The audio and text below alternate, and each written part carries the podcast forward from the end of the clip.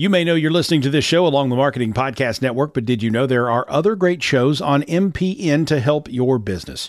Christy Heiler hosts a fantastic podcast called Own It. Christy, tell us more about the show. Own It is all about celebrating women and non binary advertising agency owners. We talk about buying out of the Boys Club of Advertising because less than 1% of ad agencies are owned by women. And where can people subscribe? You can find the podcast at untilyouownit.com.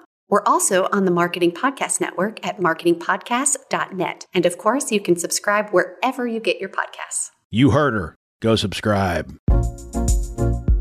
Welcome to the Bridge to You podcast, hosted by yours truly, Monique Russell, where we focus on promoting Black unity worldwide through conversations that help us understand ourselves and each other.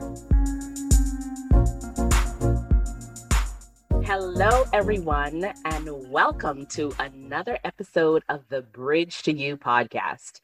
I am your host, Monique Russell. Today, we have an amazing man in the guest chair. His name is Walter Gaynor the second. Yes, the second. There was a first and there is a second. He describes himself as a problem solving creative who really is all about the customer experience and just in a few moments, you're going to understand why. Walter has a natural skill in connecting and having successful experiences across multiple generations. And with a background in project management, this is certainly a skill that is coveted and needed. Walter, it is my honor and privilege and pleasure to introduce you to the show. Welcome.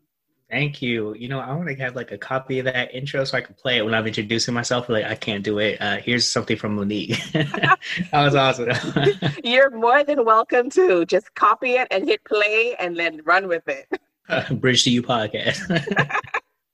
so, Walter, um, I always like to get started with a fun question because a lot of my guests, they seem to have been very uh, successful world travelers. And so, if you could choose to be anywhere in the world at this time, where would you choose to be and why? Mm. Okay, I actually have two places. The first place, to be honest, is my grandma's house in my hometown, Charleston, South Carolina, because my sibling and my cousin were just there and they were having a huge feast and they were just showing me pictures of all the food crab, mac and cheese, fried chicken, the whole works. So I really want to be there. and then after, you know, I have this full course meal, I really want to go to Ghana. Ooh. I've never been to Africa. I got to go to China when I was in college for a month, but I have never been to Africa. And during 2019, they did the whole people traveling was amazing. And I really want to be there, want to soak up everything, learn, and get reconnected, you know. Yeah, reconnected there's a couple other places too, but I'm just gonna stick with Ghana. That's I'm gonna put all the energy towards there. Mm, you know, I've never been there either, but it is definitely on my list. And I'm like you. I want to come with you to the grandma's house because I like to eat. So definitely gonna have a good meal and then go and see the world uh, and have a different perspective. So I know that you were also homeschooled. And I feel like this homeschool view gives you a different view or perspective of how you see things. So I want you to share a little bit what that was like for you and what what impact you feel it had on your life. That's a good question. Um, yeah, I was homeschooled, and I think what's kind of unique about it is that I wasn't homeschooled like my whole school life. Well, to be honest, I went to like alternative types of schools my whole life, but um, I grew up going to Montessori school, which is a bit different from public school because it's more like hands-on type of learning. Like there's different materials you use, and I'm more of a hands-on type of learner. So that was really kind of perfect for me. You kind of pick up all these tools and you see like, okay, yeah, I'm actually seeing when I multiply this by this, I get this. It was like really great, really, really great. I feel like for kindergarten age. And then as you grow older, there's still different types of ways of get interactive with your learning. So I've had a lot of interactive hands-on learning experiences. And then for homeschooling, that was really interesting because I did not want to go to homeschool. I was entering high school. My mom's like, Yeah, I'm not. You know what? She said, My mom is very smart. She's very slick. She's like, You go to public school if you shadow a student there for a week. And I'm like, Mom, I'm, I'm not doing that. I'm not doing that at all. So, yeah, I, I, you know, I gave up going to homeschooling very reluctantly, but I did it.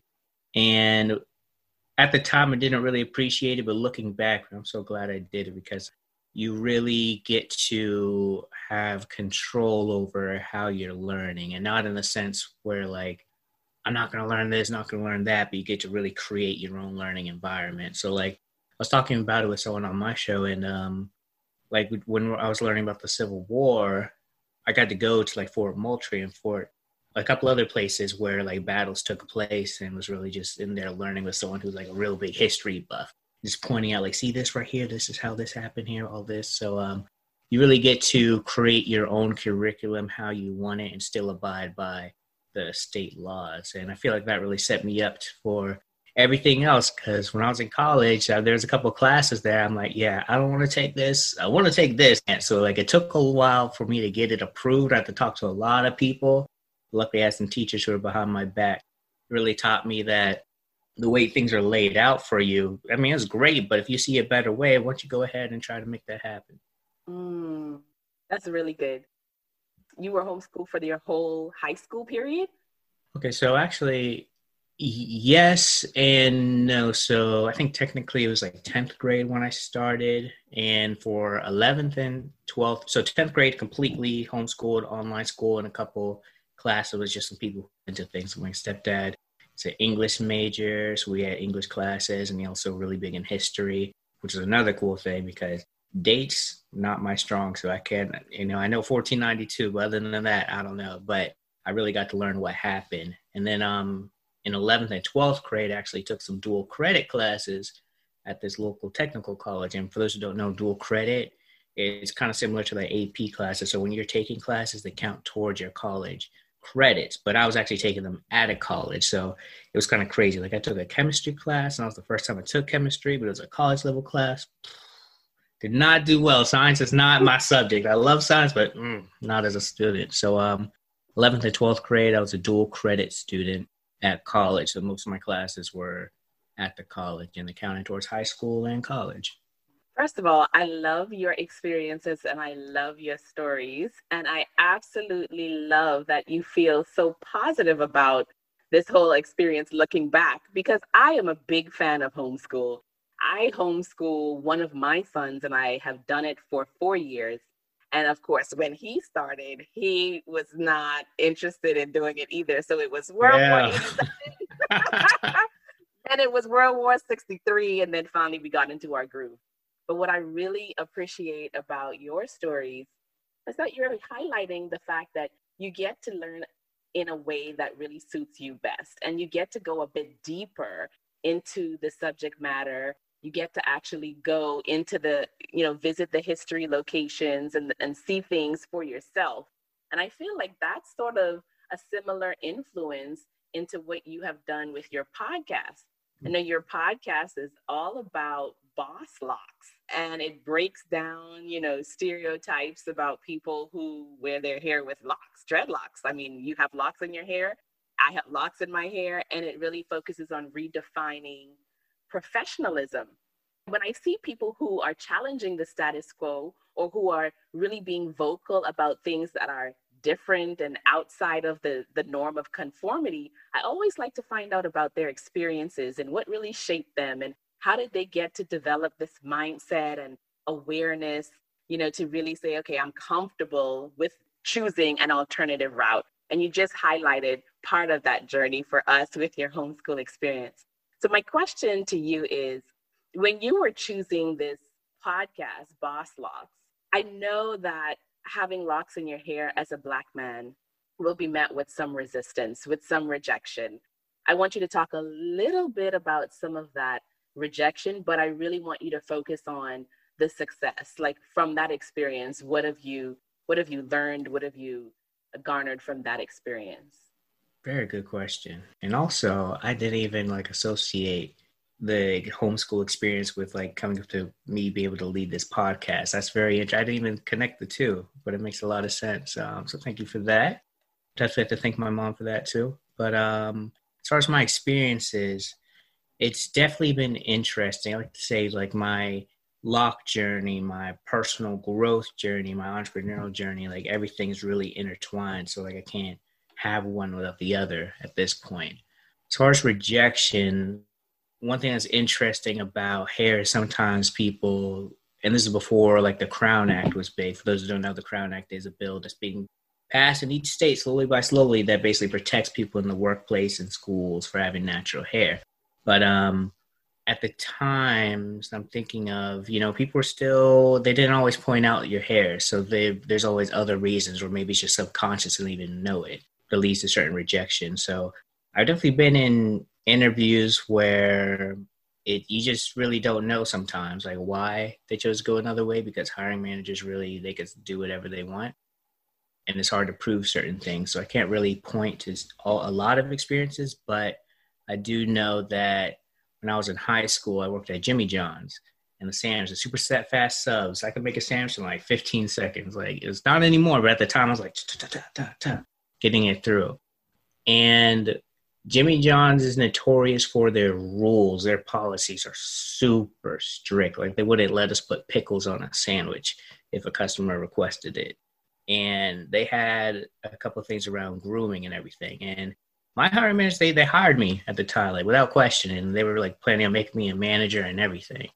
But every now and then when corporate came, you know, they would just scour the whole thing. And like this, a few times they got knocked off because grooming. That's all they put and but we all knew it was like uh, probably what with the locks.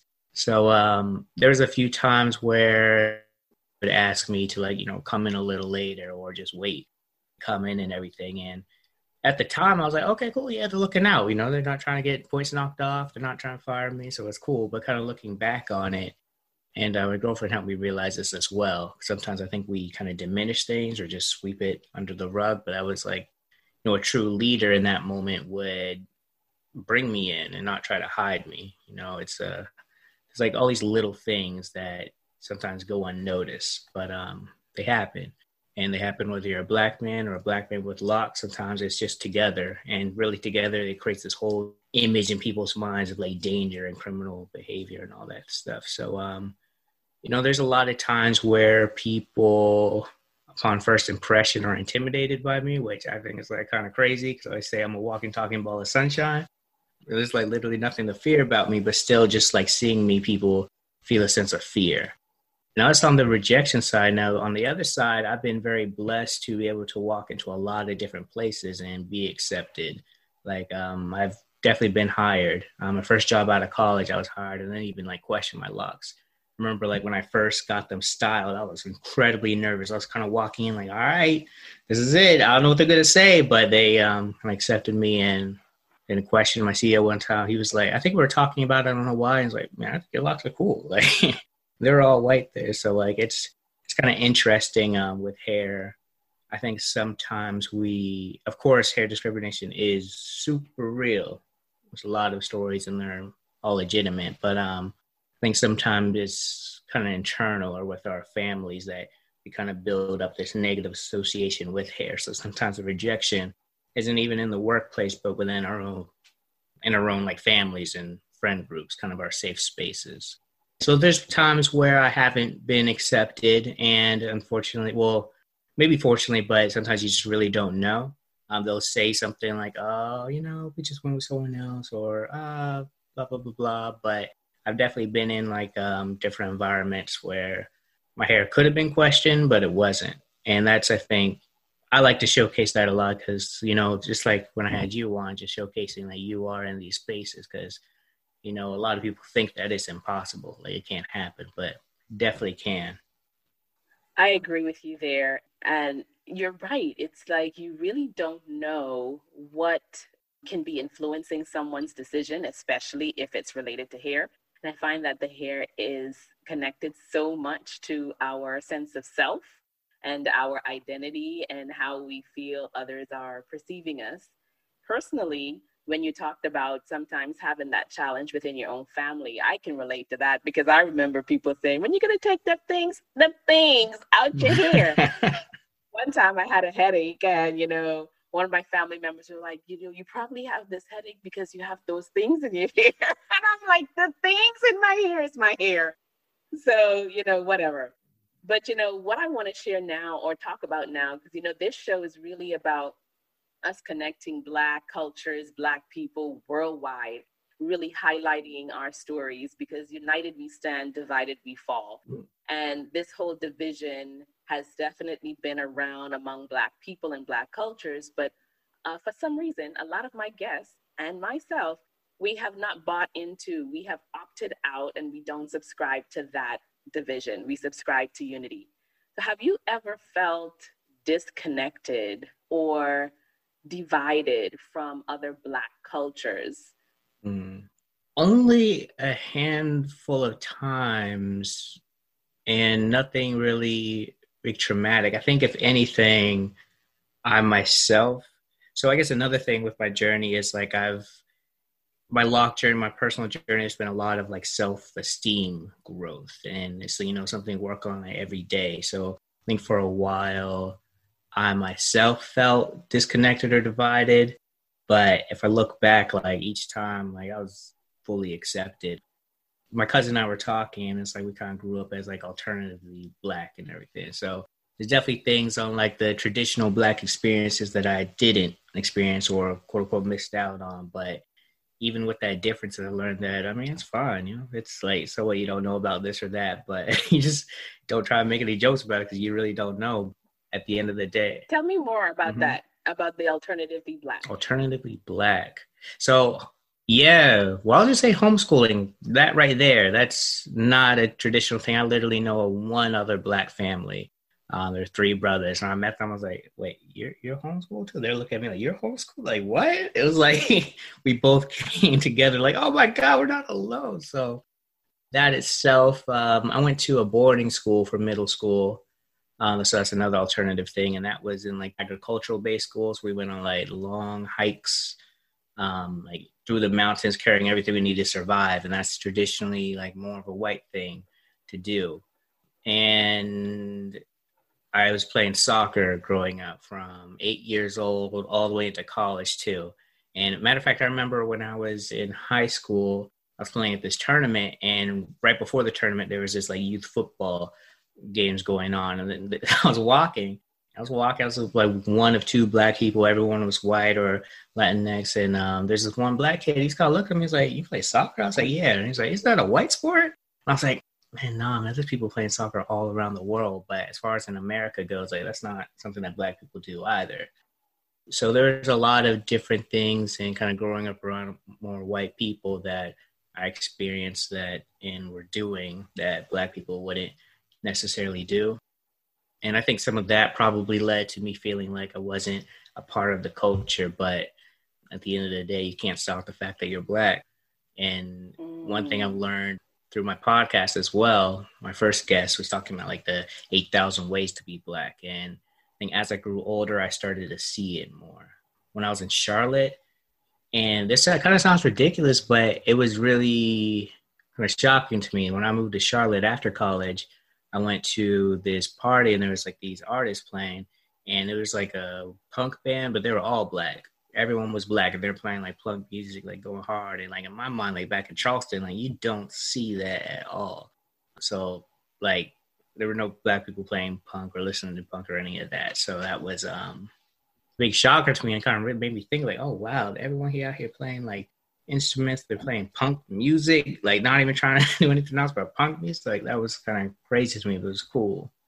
Another thing, I played violin growing up. And this is like the one thing I always wish I kept doing. Um, I will say soccer really took over my life. Like at one point, I was playing on two different teams, but I played violin, played after watching some German kids at my school do it, and their mom was a teacher, and they were really good. I was like, okay, I want to try that. So like, I was like, okay, yeah, I want to do that. Anything or something new, I was like, let me try that. That was decent, but that was another thing.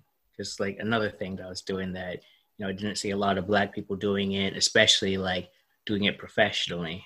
Now, I think it's really cool that I'm seeing all these different black artists playing violin and adapting like hip hop music to like a violin thing. So that's another thing, you know, they had, if any time they did like a rendition of a song with violin, it was never like hip hop or any black music, but now you see it a lot more. So I feel like I was doing a lot of things that I did not see other black people doing.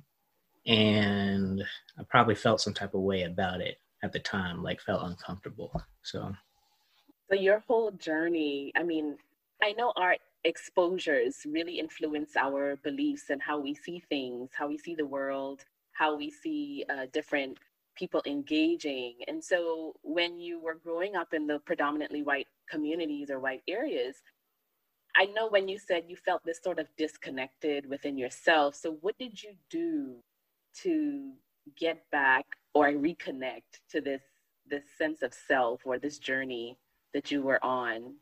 Hmm. What were some of your defining moments to say, you know what, I may not have felt connected to my Black heritage or my Black culture, but this thing happened and it, it really changed my perspective on how I see myself. Because you show up as a very strong Black man who is comfortable in who he is. Mm. And you're using your platforms to amplify others' voices so I'm just curious, when was that, or did you have a moment or moments that really helped you reconnect? Yeah, that's a good question. I think um, I think sometimes people who also grow up alternatively black and feel disconnected, sometimes they disassociate and sometimes they're getting like ridiculed by other black people but i will say most of like any criticism we say i'm not black enough whatever came from white people and one thing I always knew that I was definitely black. Uh, my family, like my grandfather, my grandma always says is like my grandfather was like confused for Malcolm X, like on like the regular back in the day. And like my grandfather's told me all different stories about things from like racist incidents, like some involving the KKK, and he kind of survived those. So they always kind of taught me that you are a black man, and they always taught me about like the history, the culture from like a empowerment standpoint. So I always felt that like that was always still there. And I think as I grew older, I started to realize that a lot of these things were in my head. Like I was always accepted by black people. Like um, in high school, like I think sometimes like people do like when they walk in a class for the first time trying to figure out where to sit, like, uh, where are the black people? Okay, there they are. I would still do that, just naturally go. And it was all cool. In college, there were more black people playing soccer um, I remember this one time where I was like doing stuff and like hanging out with people, and I went over to chill with the black people. And there's this one guy was like, "Oh, now you want to sit with us?" And I was like, "What?" So I kind of left them. But that was like that one incident. And after that, it was cool. Like we're all close and everything. And then also moving to Atlanta, that was really interesting, and that was a real shift in my mind because you see black people low places, high places, all and all walking different lives. So I think with each during each phase of my life, I started to understand is it really has been a journey, like everything else. As the locks grow as well, you start experiencing different things too, and you just, um, I think that just as I grew older, I just felt more connected. I certainly see how that shift, uh, that exposure to come into Atlanta could help really open up things differently because when we see when we see what is possible for us or when we see you know people that look like us doing multiple things it can definitely shape the way we now think about you know an entire industry profession or community. So it sounds like your your atlanta uh, relocation story was really really instrumental in unlocking some of that for you too. Very much so. You know sometimes i feel I don't know about you, but sometimes you feel like, you know, you grew up in an area, and then you leave. Like I went to college out of state and then I didn't go back home. Like I visited, but I didn't go back. And sometimes I feel bad about that. But I think kind of like you just mentioned, you know, the me living in these different places was growth and uh, just coming into who I was. Like I started Boss Locks before I moved to Atlanta, but moving here and seeing everything that I'm seeing really helped shift and shape how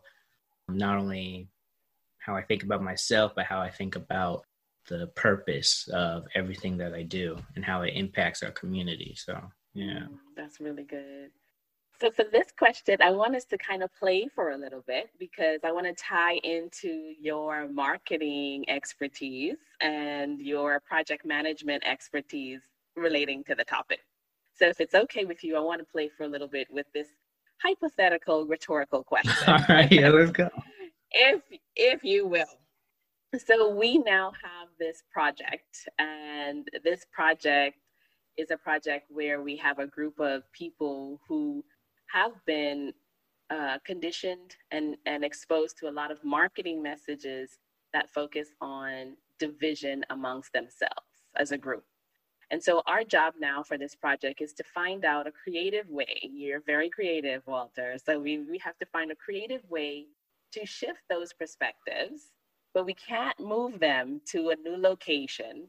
We only have a $500 for a marketing budget. Mm. So based on this, these conditions, how would you begin to advise us on executing this project to achieve this goal. Mm, can't move them to Atlanta, huh? Uh, no.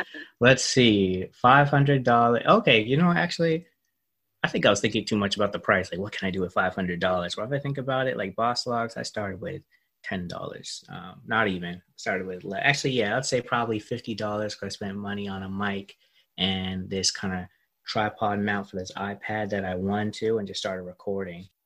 I think that sometimes we kind of get caught up with how much money we have and don't have. But there was this interview with, it was on the Breakfast Club with Kanye. And this is back when I, I don't know if anyone remembers, but he was going like, "House way, how? How can I do it?" And I remember Charlemagne on the other interview was like, "You know, real revolutionaries didn't need money." He's talking about Martin Luther King and Malcolm X. They just went and spoke.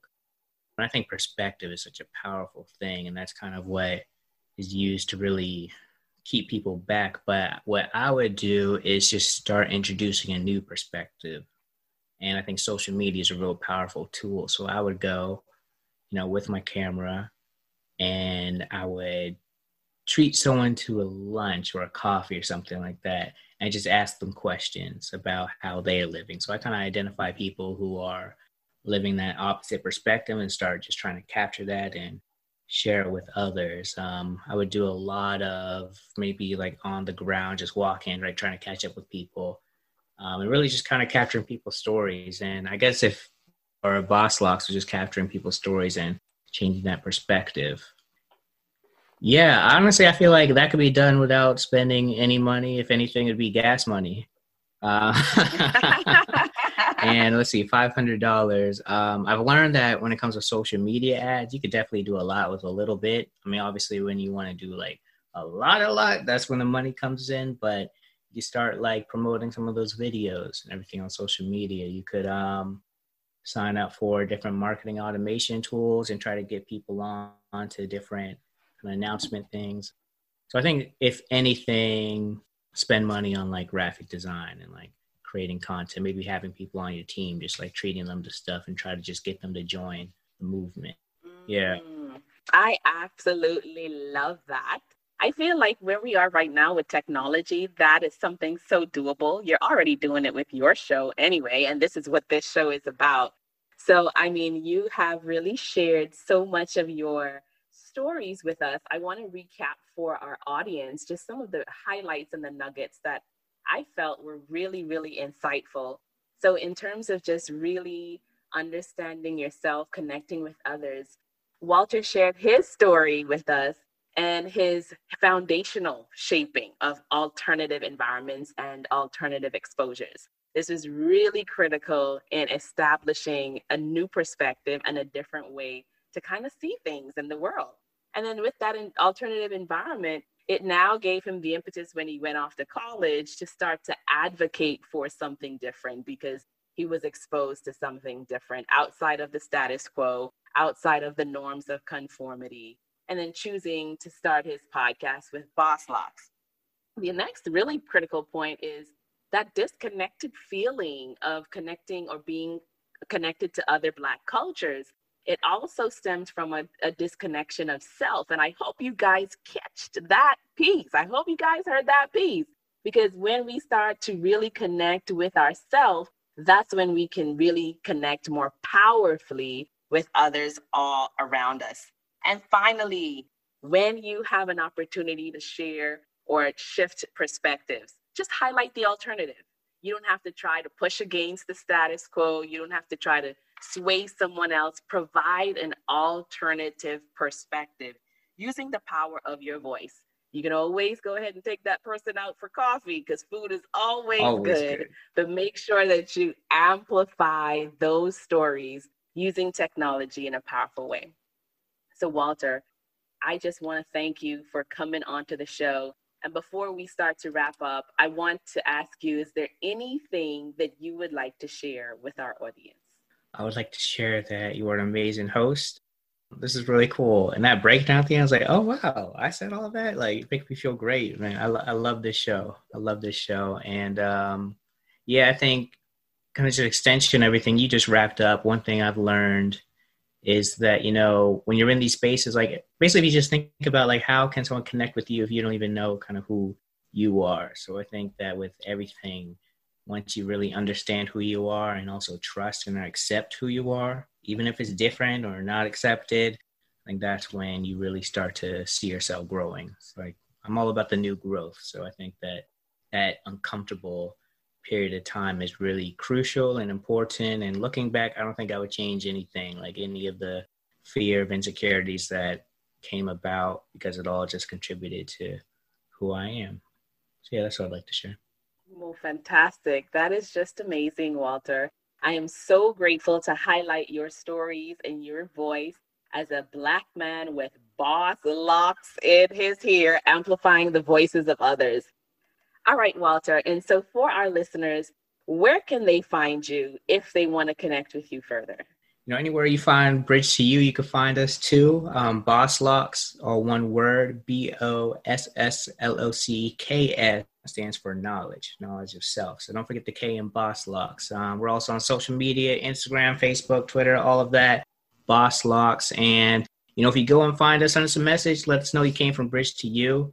Uh, we're also working on this whole Working While Black series. So, you know, just let us know if you're interested too. Well, I'll send you a lot of guides and tips and resources to get you plugged in. But, you know, Boss Locks, find us everywhere.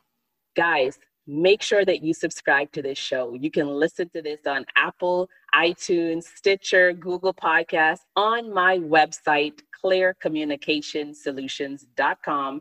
Don't forget to leave us a review. Let us know how we did and what you liked about this show. And until next time, be well. Thanks for listening to the Bridge to You podcast.